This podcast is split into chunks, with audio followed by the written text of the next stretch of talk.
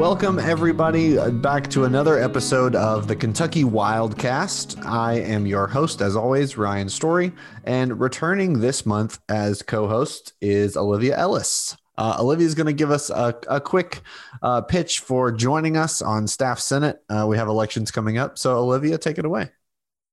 Howdy, everybody. It's Olivia from the Employee Engagement Committee. Thank you so much for listening. Now, have you ever thought, whew, I wish I could help influence the policies and programs impacting university staff? Or, you know, I'd really love to have some leadership roles across campus at UK. Do you want to be the first to know about upcoming changes across campus? Or just get to know other staff members, faculty, administration, and just people in our community? Then why not be part of Staff Senate? Nominations open April 1st and it's easy to, to apply. All you got to do is Google UKY Staff Senate elections. You're going to be directed to a form where you, a supervisor, a colleague, can nominate you to be on Staff Senate. You're going to have fantastic opportunities to make new connections, get some really great leadership skills, and make an impact on campus and beyond. So come join us. We'd be happy to have you. And maybe you can even serve on the employee engagement committee with us and help co host this wonderful podcast. And I will include a link for that uh, that website that Olivia just mentioned in the show notes as well. Uh, I also want to do a quick plug, and that is for the vaccination clinic registration. So, if you are a UK employee, you should have received a, an email invitation at this point. If you have not, make sure you follow up with your supervisor. Um, and I believe we're going to be start, starting to see some more community invitations, which actually brings us to our guest this month. Um, so this month we have Dan Grantz. He is the senior director for UK Retail Pharmacy Services. And so we were excited to have him on, especially this month because March does mark the one year anniversary of the, the time when everything in the world changed. Um, so as we're looking back on this year and what it means going forward, uh, we were excited to have Dan on the show. So welcome, Dan. Hey guys, thanks for inviting me today.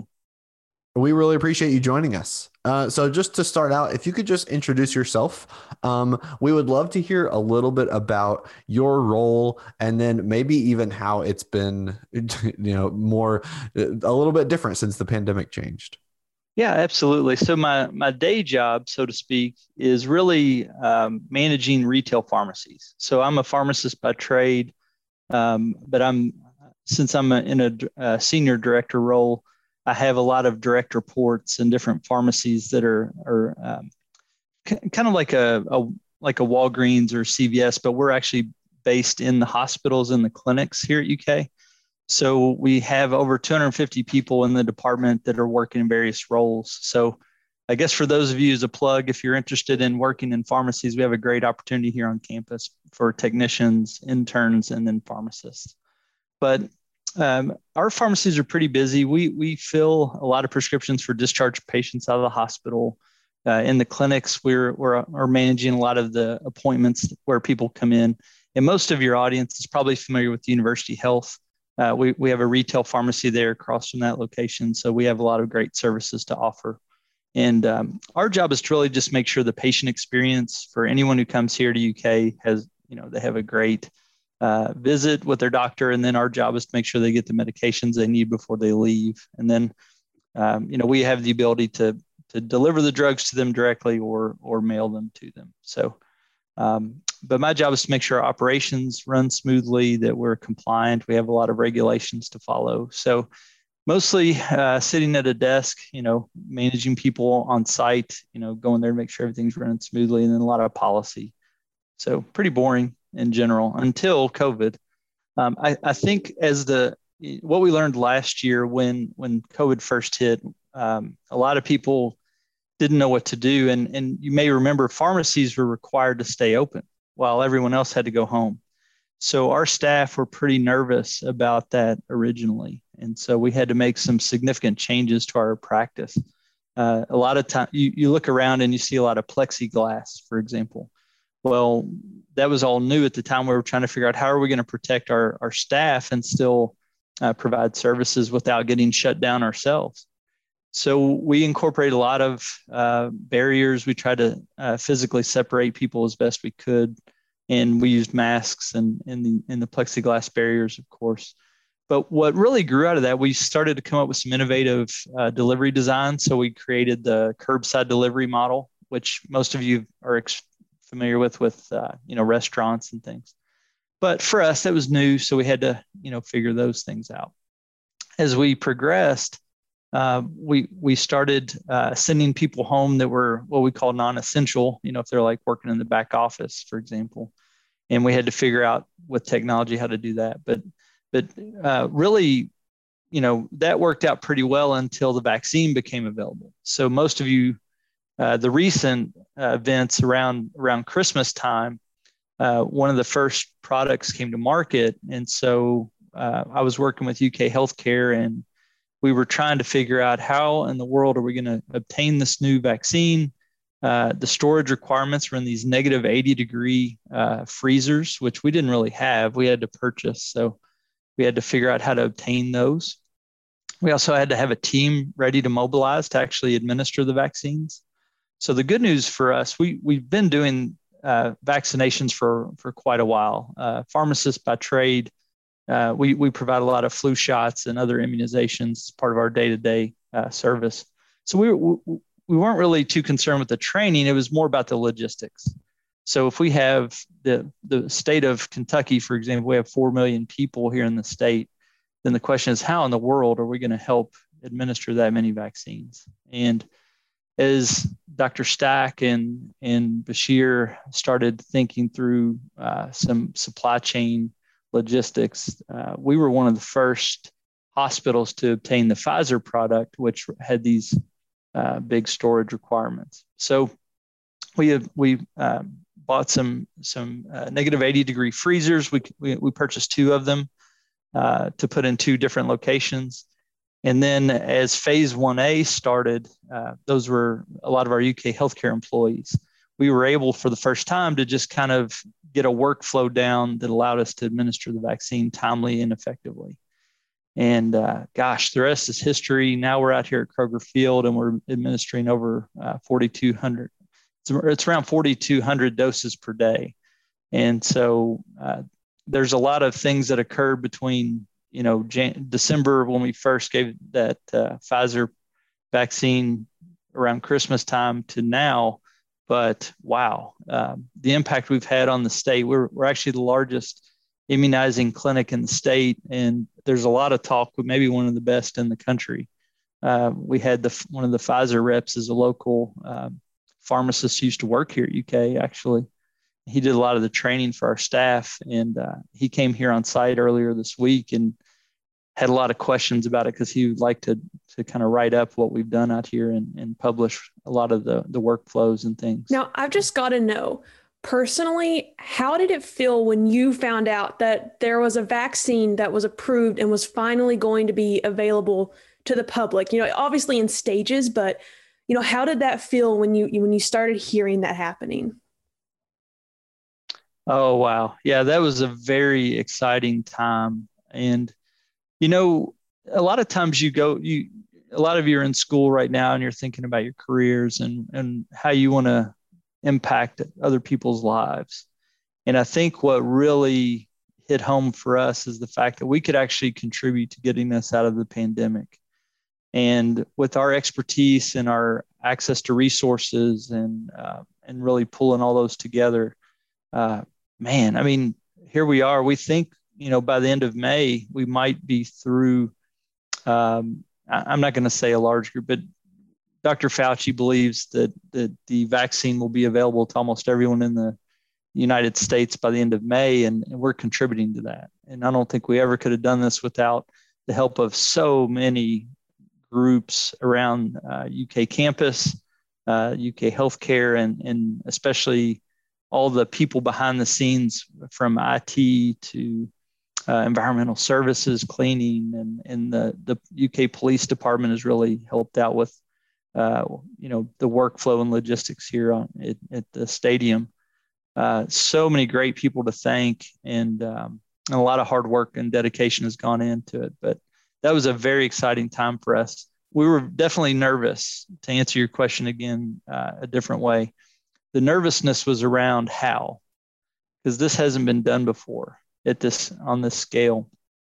So uh, in December and January, I think we learned a lot about providing vaccines to our own UK healthcare staff to help um, springboard us to now uh, where we can do it on a larger scale efficiently. Yeah, so it's probably kind of helpful that by the nature of it being a pandemic, you were able to really knock out any kinks or bumps in the road with that smaller subset of people. And then now, like you said, we are getting national recognition that the University of Kentucky and the pharmacies at the University of Kentucky are leading the charge across the country of getting people vaccinated. So thank you to you specifically. And then obviously all of the people volunteering at the Kroger Clinic, um, every all of everyone in the hospital and the healthcare networks, first responders, everything. Like this is you all have held us together. Like you said, you all are really making that impact to change the world and to save lives.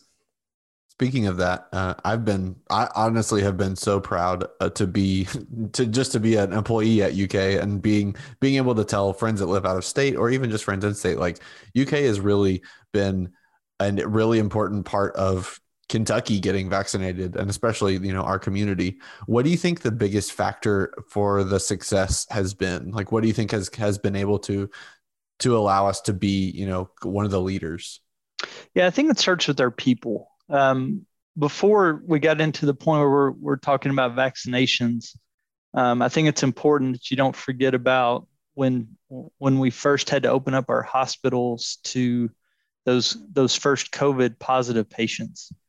I mean, you talk about a scary time. Um, you know, the the first time those patients walked in, you know, a lot of people were really. I mean, most people are afraid, right? They're just they're scared to be around it. We don't know what to do the difference in our UK healthcare team is they're built for this, and you'll hear them talk a lot about that. the the The way we we use um, control measures to prevent disease, and we have uh, isolation rooms and can and uh, a lot of procedures and personal protective equipment and things that um, that we had to use to to provide care.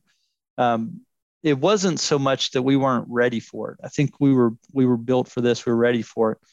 But the issues that we started to run across, things like, hey, we're out of gloves. We can't get more personal protective equipment. Um, you know, there was a shortage, and that was a national shortage, not just here locally.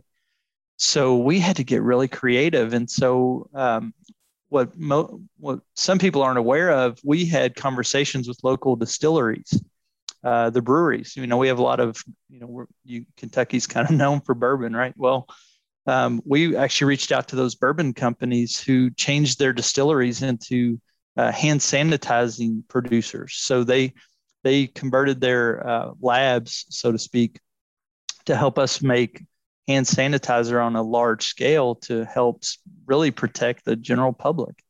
Um, in the research areas, we had them building um, you know masks were at, on a shortage so we we were they were coming up with kind of creative uh, ways to to use like 3d printers and, and things like that to make um, masks to give to our healthcare workers andy Beshear was talking about hey you can make masks for people if you go use common products so we had literally the community donating uh, you know hundreds if not thousands of personal protective equipment supplies and and uh, personal masks and things and honestly, I think they rallied around the teams that kept us going. Um, they had long hours. There was a lot of, um, of people had to, you know, they couldn't be with their families if they treated these COVID patients.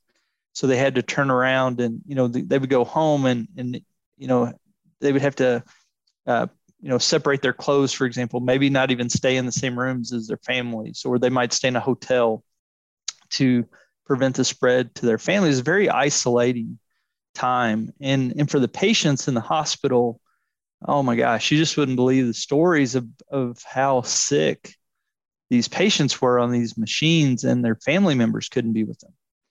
So the nurses became their family. That was their only connection to the outside world um, because the nurse was the only one in a bubble suit who could come in. So the loss of touch and you know healing is more than just medicine. It's it's actually personal, and I think you know you start talking about the heroes.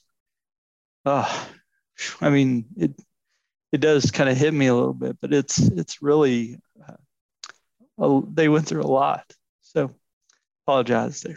Sorry. Oh, no, no need to apologize for tears and emotions. It's the reality of the past year and three months that we've been in. And I, you know, I think, like you said, healing is a lot more than just medicine. And I, you know, I, we're, we're all going to be healing from this for a really long time, you know, mental health, physical health, they're everything's so interrelated. And so a quick plug for anyone listening that if you have been struggling with mental health through COVID, even post COVID, you've got your vaccination, whatever, take that seriously. You know, reach out to a therapist, reach out to your doctors. There's no shame at all in seeking those that that help because this is going to be impactful for a long time. It hits a lot of our heartstrings. Um, so heal. Healing's all we can do, and taking care of each other. So, uh, Dan, don't yeah, I, absolutely with you. It it hits the heartstrings for sure. Thank you so much for for sharing that, and I'm you know I'm so grateful for the, all the healthcare people that have been on the front lines for literally an entire year nonstop. Um, it's it's really really cool to hear the behind the scenes of that part. Um, so moving moving forward toward like more towards the future, maybe some more, hopefully some more positive. I feel like feel like we've we've really looked at at where we've been in the low points, but it, it, it definitely feels like we are on the uptick. The the numbers are going down, which is so great. Um, as as a pharmacist, as someone who has you know studied a lot of this and understands so much of this, what significance do you think that this not only this pandemic but the vaccine and the the level of research that has been put into this will have on public health in the future? Yeah, I think that's a great question. We currently have seven manufacturers all scrambling to make um, COVID vaccine, and they they're using different technologies to do that. So, in the pharmacy industry, and in, uh, I, I, think what we're seeing is some innovative techniques on on a large scale to produce uh, vaccines in new and effective ways that are reliable.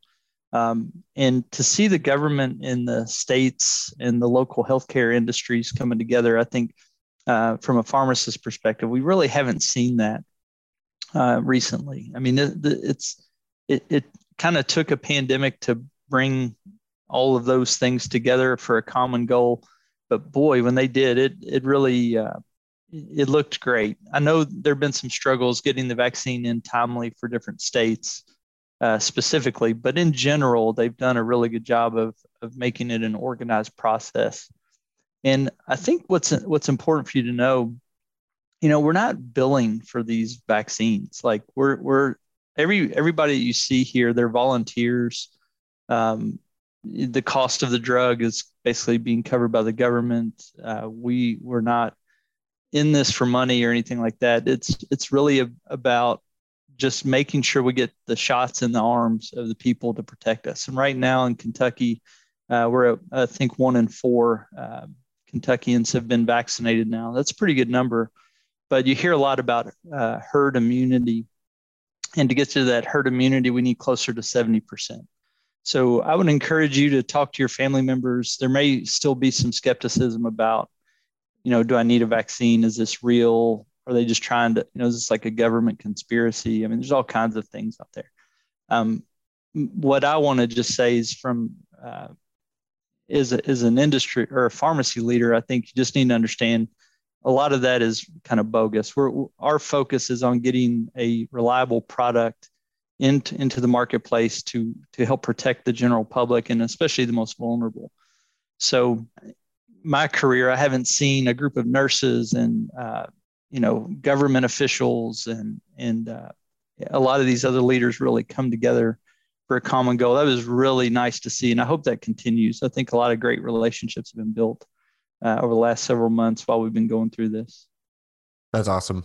I, I I'd continue to hear not only from the healthcare side but also from the academic side just that our our community is like the reason that people come to UK, the reason that people that stay at UK, and it's it's honestly been really cool doing this podcast, hearing that from every level. I mean, I, have heard it from from everyone that we've talked to. Like, you know, everyone says, you know, well, what is it about UK? And they always say the people. And so, just continuing to hear that that that is true across the board is is really awesome. Um, one more pandemic question, and then we want to learn a little bit more about you. But we have to take this advantage to get some some expert advice.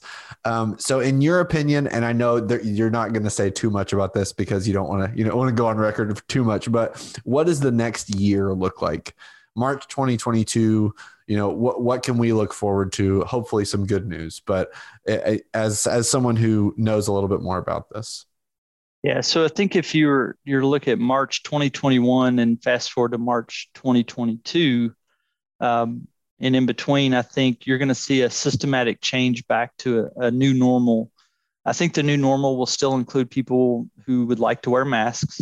I think some people are, are still comfortable with that, with wearing them. They may not wear them as much as they do now, but I think hand sanitizing and washing the hands and a lot of the things that we've tried to promote from the health industry for a while to prevent the spread of disease. I think there's uh, such a, you know, I, th- I, think those things are going to continue. Um, I think things like curbside delivery and mobile deliveries, and I'll say the Amazon kind of model, I think the industry is probably going to continue to look a little bit more mobile um, and um, virtual, where people can, can deliver products to your home now, for example, as opposed to you going out to the to go to the grocery store and pick it up yourself. I have a daughter who actually is, is a daycare worker, and you don't even think about this, but she says the the children and she runs the the kids that are less than a year old, and so they were born during the COVID pandemic. They've only seen their their teachers wearing masks, so they recognize you by your eyes, and you don't think about that, but think about our children and what they've had to go through. They've been isolated, but they've also been home with their families more. So I think before the COVID pandemic hit, there was a lot, this big rat race. Everybody was going, going, going. And, and I think families sort of fell behind. So my hope is that family starts to become more um, of a priority. I think um, people appreciate personal touch, for example, a hug as opposed to you know only being able to see virtually. Um, and so I think over the course of the summer months, you'll you'll start to see us get back to normal. They they might ask you if you've been vaccinated, for example, before they'll let you in. You know, I'm not sure if that's the case, but um, but I, I, do believe a year from now um, we will be out of this pandemic phase where where you see the um, you know isolation and required people to separate and all that kind of stuff um, that's that's what I envision. But again, I can't predict the future. You hit so many high points that I'm hoping for. Like I hope curbside pickup stays forever. Like that is one of the best things to come. You know, one of the best like superficial things to come from the pandemic response. I absolutely. I really hope that there, we see kind of a shift in mentalities about like, you know, stay, being at home and spending time with family and friends and you know, prioritize being human over being an employee and trying to, like you said, rat race to the top and, you know, do all these things for success. Um, and the hugs, oh my gosh, I I got married in October and we tiny little wedding and one of my my best friends came from out of state and we did this as safe as possible. But we hugged and it it was just like one of those moments where she was one of the only people I had hugged other than my now husband and it was that physical contact I'm just like oh my gosh yes and now me and my closest friends are vaccinated because of our you know we're in that 1C group and once we hit that 2 week mark we're already like you know ha- luckily uh, Dr. Fauci and the CDC have said, you know, if you're vaccinated and you feel comfortable, you can hang out in private with a mask off. And when I tell you that our text messages are, I cannot wait to hug you because I've only hugged my husband. I, oh my gosh, I'm so excited for that. So, Dan, I think you are right there with everybody else on curbside, hugs, family time. Uh, I, you've made my day a little bit brighter just by like hearing what you are hoping to see in the next year. I'm gonna tell your husband that you don't think his hugs are enough. He know we've already talked about it. He knows he gives good hugs, but you know sometimes you need a hug variety. That's true. You need you need a friend hug. Yeah. Um, so moving a little bit away from vaccines and pandemic to learn a little bit more about Dan the man, um, can you tell us a little bit about just things that you're passionate about outside of outside of your job outside of UK? Yeah, um, this is a funny story because I tell this to all my incoming employees. But I said, you know, what's one one thing that's interesting about yourself? And I'm actually a high school softball coach here locally. And what's you cool? know, I have two in, in Lafayette. Oh, okay. Yeah. That's where I so, went. Oh, fantastic. Yeah. Well, that's a good school, right? yeah, it is a great school. So, and the reason I bring it, I've got two daughters that are older. One's actually a senior now, and um, my my other daughter's playing basketball. Uh, she's a sophomore there, and then I've got a son who's in middle school. You, you try to balance, you know, a career and, and family, and I think it's important that you try to figure out a way to to um, to make time for this. So my passions include mostly family related things. So going to to their athletic events and hanging out with uh, extended family. When, of course, with COVID, that's that's been a little bit of a challenge. But when we could, we would try to take vacations or or go see them on holidays. All those those uh, types of things. Um, like to travel a little bit as well, but you know, it's usually it's traveling with the kids going to the games, right? So uh, staying in hotels on the weekends and, and getting to know them and their friends and families. So you build a, a, network of, I'll say dads and moms, you know, we, we all get to hang out. So that's, that's a great time for us as, um, as parents and, and just to see them really participate in, it doesn't have to be sports, just anything is always uh, kind of rewarding to see them succeed in whatever it is they're doing. So those are my passions outside of pharmacy. So. Did you play any sports in high school? Oh yeah, um, I'm from Louisville originally, um, and I grew up playing. You know, in the old days, you didn't have like one sport; you did a, a little bit of everything. So I played basketball and, and football and uh, and uh, baseball growing up. So um, the one thing that I was kind of proud of is uh, when I played football in, in high school, uh, played for Male High School at the time. We were able to to kind of get to the state tournament every year and you got to go in a big stadium and see the big crowds come so those are those are kind of my my lasting memories of of high school athletics back when we used to play but i really love sports and of course watch a lot of sports being in kentucky of course basketball is a yeah. passion maybe not this so, year uh, but yeah that's right but uh, yeah i followed I, I feel very connected to kentucky um, athletics just because when i think of all the fun times i've had in general, they're usually revolving around different games or different events that UK has, and, and so those those have been really fun memories. So, could I assume then that your favorite room in your house is the one with the biggest TV to watch all the games?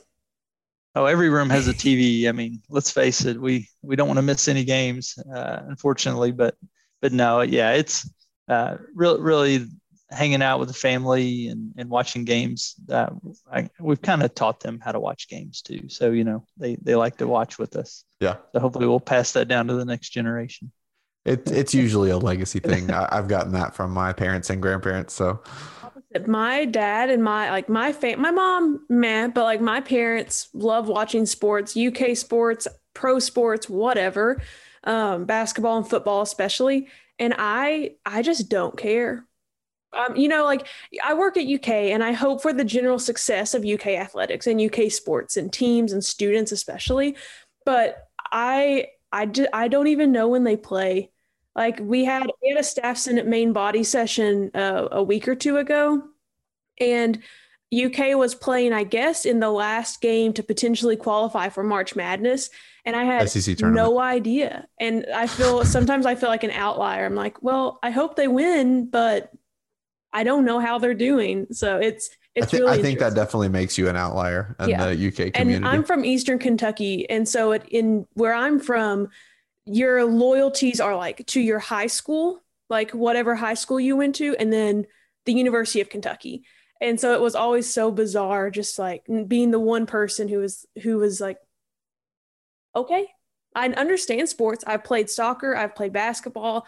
I know like the rules of football. When I was a kid, I would play football with friends and everything, but I I just have no specific loyalties. I just hope for success of our teams. Well, maybe we can maybe we can sway you eventually. Keep you here long enough. Maybe. So, uh, Dan, we've we kind of try to name each episode based off of each person and their personality. So we've had we what we do is I ask everybody if there's one word to describe yourself, what would that word be?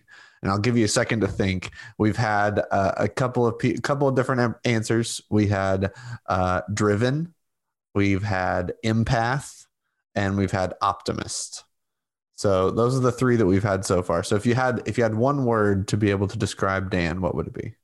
Well, you actually said it. My nickname is Dan the Man, so oh. I have to say uh, that that actually fits. And it's not. it's sort of funny you say that. It's not because you know you're asking for a for something totally different. But but the reason I say that is I just try to be myself. I try to be um, real, kind of uh, down to earth, genuine. Try to, to meet the needs of, of other people.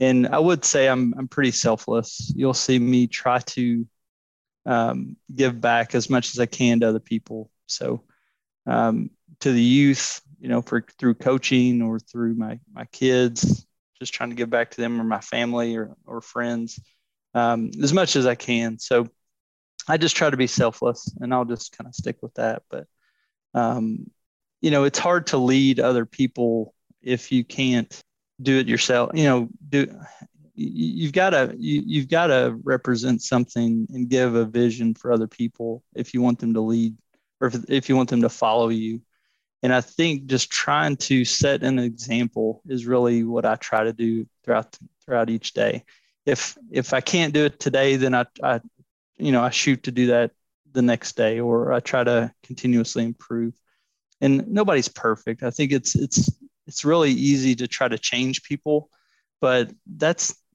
we we spend so much time doing that. We we quit thinking about what who am I? Like what am I? How what is my place in in this world or this role or profession or in school? Um, and each each person has their own unique talents. So a lot of things that i'm not good at i have to rely on other people um, I'm not going to admit to being the best at, at everything. There's just no way. So I try to stick to my talents and my skills, and then I rely on others to fill in those gaps for me um, to help me out when I need help. And I, I think that's that's important. You know, it's it's always nice to self reflect, but it's it's more important to just um, just kind of be yourself. I think more more than anything. That's awesome. Yeah, I I think we'll we'll probably go with the title Dan the Man, Selfless. Sounds good. Uh, try and get both in there. Well, we can do whatever we want. It's our podcast, right? Sure. Um, so this this podcast, uh, the Wildcast, is really about featuring people at UK who make the impossible possible. I feel like you fit that mold perfectly because you are you are a big part of the reason why we are having so much success with the vaccine. Um, and something we'd like to ask everybody is who's somebody uh, somebody on your staff or somebody that you work cl- closely with that you feel like fits that mold? That just somebody that you feel like maybe doesn't really get as much recognition as they should. That that's a very tough question to answer. So many people uh, fit that definition. I, I could i mean i could come up with a, a reason for each one of them uh, so I, am going to have to defer that one. I okay. don't want to don't want to leave anybody out. I, am going to leave totally so many understand. people out that that I can't I can't make that statement. But I will tell you that everybody that that I've worked with closely contributes in some form or fashion, and and they've all gone above and beyond. Um, so I'm really I'm really proud of of the team, and and I'll extend that to I mentioned earlier the campus, the UK Police Department, all the people that are working on this project. And i know we we were talking covid earlier not necessarily now but to see the the camaraderie and so many people from so many different professions come together for a common goal is just it's really um, gives me hope uh, for the future and to see what we've what we're able to achieve here and knowing that we could do anything if we could pull this off. So Um, so I encourage you guys to really take that to heart and, and know you, there's really no limits to what you can achieve if you just put your mind to it. Perfect. I was going to ask, um, since you know you do have this chance to kind of speak to those people that uh, that have been surrounding you during this, is there anything that you you want to say to them? You know, like pretend Ryan and I aren't here, and you know, oh yeah, do you want to think thank them? Like, what do you want to say to them? Yeah, I'll, I'll kind of, I'm, I'm going to make a, a little bit longer spiel here, but I, I think it, it'll make sense. So I had individuals who came in on Christmas Eve to give vaccinations to people uh, who are employees so that we didn't lose those doses. I've had um, people within the campus come together and spend long hours on nights and weekends. And, and uh, when the ice storm came, we had to uh, make decisions on whether or not to close campus. So we're meeting at 5 a.m. in the morning with those individuals, and we're and we're trying to make a determination to give Dr. Um, you know Dr. Capilouto an answer. Hey, are we going to close the campus today, or are we going to close the the vaccine clinic today? And and our people were involved in those decisions, and I thank them for including us uh, because we couldn't have done it without them. But then thinking to the nurses, I've had so many nurses that work in the hospital and in the clinics, and they said, you know, I've I've heard of you, and I've never got to really meet you and get to know you. And we would spend hours together in these clinics and just get to know their families and get to have conversations with them. And now when we see them in the hallway, it's not like, oh, that's just another nurse or a face I recognize. They they actually under they know you. And and I think to have thousands of employees come together like that um, in, in, in a way that is beyond the traditional employee uh, employer type relationship. Um, we even saw our, our uh, healthcare administrators giving vaccinations. Those individuals, uh, if they had the skill set, they would come and, and perform those functions. And if they couldn't, they would ask, What can I do? And so they would help us with either organizing or planning or, or uh, providing resources for us um, to make things happen. And so those individuals, and they know who they are, but the, you know, I've got one sitting here right next to me right now, and she's, she's been here every day that we've had the clinic out of Kroger Field. Wow. And she's opened it and, and closed it almost every day. And her family has come in to help her uh, we've tried to help her, you know, but she's just so passionate about what she's doing that she knows she's making a difference. And it's, you don't get many opportunities to do that. So it's really hard to say you don't, you, you don't want to perform those duties when they, when you have the opportunity. So I think just going down the list of people from marketing to IT, the guys who help build the uh, computer systems that we're using today, I mean, those guys have spent endless hours building, designing, troubleshooting, giving access to people who were volunteering. Um, and then our leaders were meeting behind the scenes with other folks trying to put together workflows and, and uh, I'll say policies, but you know, you got some compliance things we had to, to deal with. And our police department, you don't realize the, the impact that they're having on the stadium out here, but but they're man they're manning the traffic. Uh, they're they're pushing wheelchairs. They're uh, you know directing people and answering their questions and where to go and what to do. They're turning on the heaters for us and turning them off at night. Um, the list goes on and on. Our pharmacy team members have also just they've come offline to do this work every day, and so while they're doing their day jobs, they'll come at night and work till seven o'clock, for example, or they'll come in Saturdays, or they'll come in. We'll open up at 6 a.m. and start drawing up doses from six to eight, and then they'll go off to work. Um, and nobody sees that. And I think it's important that it's said and that um, people around us under, I don't want to say appreciate that, but it's, it, you almost can't do it enough. It's, it's amazing. So again, sorry, but I've seen it firsthand, and, and they're really doing a great job. So proud of them. Yeah, we're it's it's great to see just how how passionate people are, and just seeing seeing the passion that you have for your people. It's uh, it's it's really awesome. to you know kind of switch gears one final time um, and ask my one of my personal favorite questions on the whole show. Dan, what are you having for dinner tonight?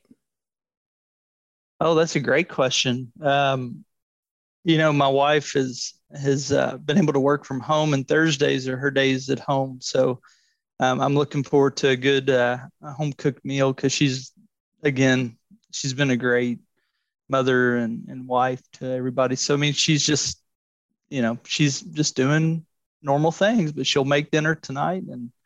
I actually honestly don't know what's on that menu. I don't necessarily uh, just know, something good and home cooked. Well, that's right. We'll make suggestions, but uh, yeah, any any home cooked meal is a good one for me. Nice. I think we're having some bone in pork chops, uh, roasted asparagus, some roasted carrots. I'm I'm on vegetable duty, and my husband's on pork chop duty. But the vegetables are always the best part because they're my favorite part. Oh, so I'm also excited for a home cooked meal tonight. I think oh, we're doing, sounds wonderful. I think we're doing some some Greek chicken with uh with some salad and couscous. So Everybody's having some home cooked dinners this Thursday. So, uh, everybody, I want to make sure that you know how to sign up for the vaccine. Um, so, I'm actually going to have the uh, senior director of UK Pharmacy have uh, explain that for you. So, Dan. Yeah, absolutely. So, if you just uh, do a quick search for ukvaccine.org, you will see a landing page where you can go and register for a vaccine. When you click the link, it'll ask you some personal information to fill out, of course. Uh, but if you'll finish the questionnaire and hit submit, that will go to um, a queue where then we prioritize. as we were doing each phase, uh, we we try to get the sickest patients in first, but you will receive a notification at that time where you can schedule your appointment. And we make the appointments at about a week or two in advance. So when you get the, that invite, you'll have plenty of flexibility in your schedule to find a time that works for you. Also, the uh, clinic is open right now, uh, Monday through Friday from 9 a.m. to 7 p.m. And, and on Saturdays, uh, we've been open from 9 to 6, but I think we're going to pull that back to 9 to 1. And I, uh, I will say that we are uh, going to be closed the day before uh, Easter next week. So, for those of you trying to make appointments, please just just be aware of that. Now I know there is also an opportunity for for people to volunteer at the Kroger Field Clinic. Would you like to give any information on that? Yeah, actually, uh, if you go to the same link, so ukvaccine.org, if you scroll down a little bit further, there's a, uh, a section of that page where you can uh, volunteer. So it's a volunteer form link, and if you fill that out, um, you can give us again your your uh, personal information there so we can reach back out to you. And um, we, for those individuals who are like credentialed, like nurses, physicians, pharmacists, um, it does have a, a, drop down box for different types of license. You're, uh, you might have to submit some proof that you're a, a nurse, for example, or a, or a PA or whatever. Uh, so once you once you submit that form, it goes into our queue, and we'll have someone that reach will reach out to you to connect and find a time that works for your schedule. And again, we'll take uh, any type of volunteers. You don't have to be a, a, clinical person to volunteer. We need people at registration, for example, or wayfinders and and things like that. So there's a lot that anyone can do and help us with, uh, regardless of your background or experience. So if you go to that volunteer form at ukvaccine.org, you can uh, register. I know our department is actually having a day where we're like all volunteering. So if anybody else is having those, I definitely encourage you guys to volunteer and help us continue to get that vaccine out there.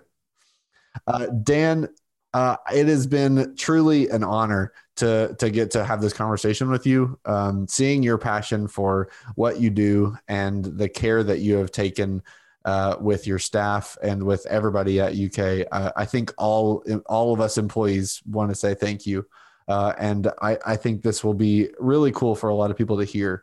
Uh, so thanks so much for joining us. Yeah, absolutely, and thank you for what you're doing because I know podcasts are are an important thing. A lot of people are trying to stay connected, and I think these podcasts are definitely a way you can you can connect them. So I, I appreciate the work you guys are doing. Great job, Ryan and Olivia.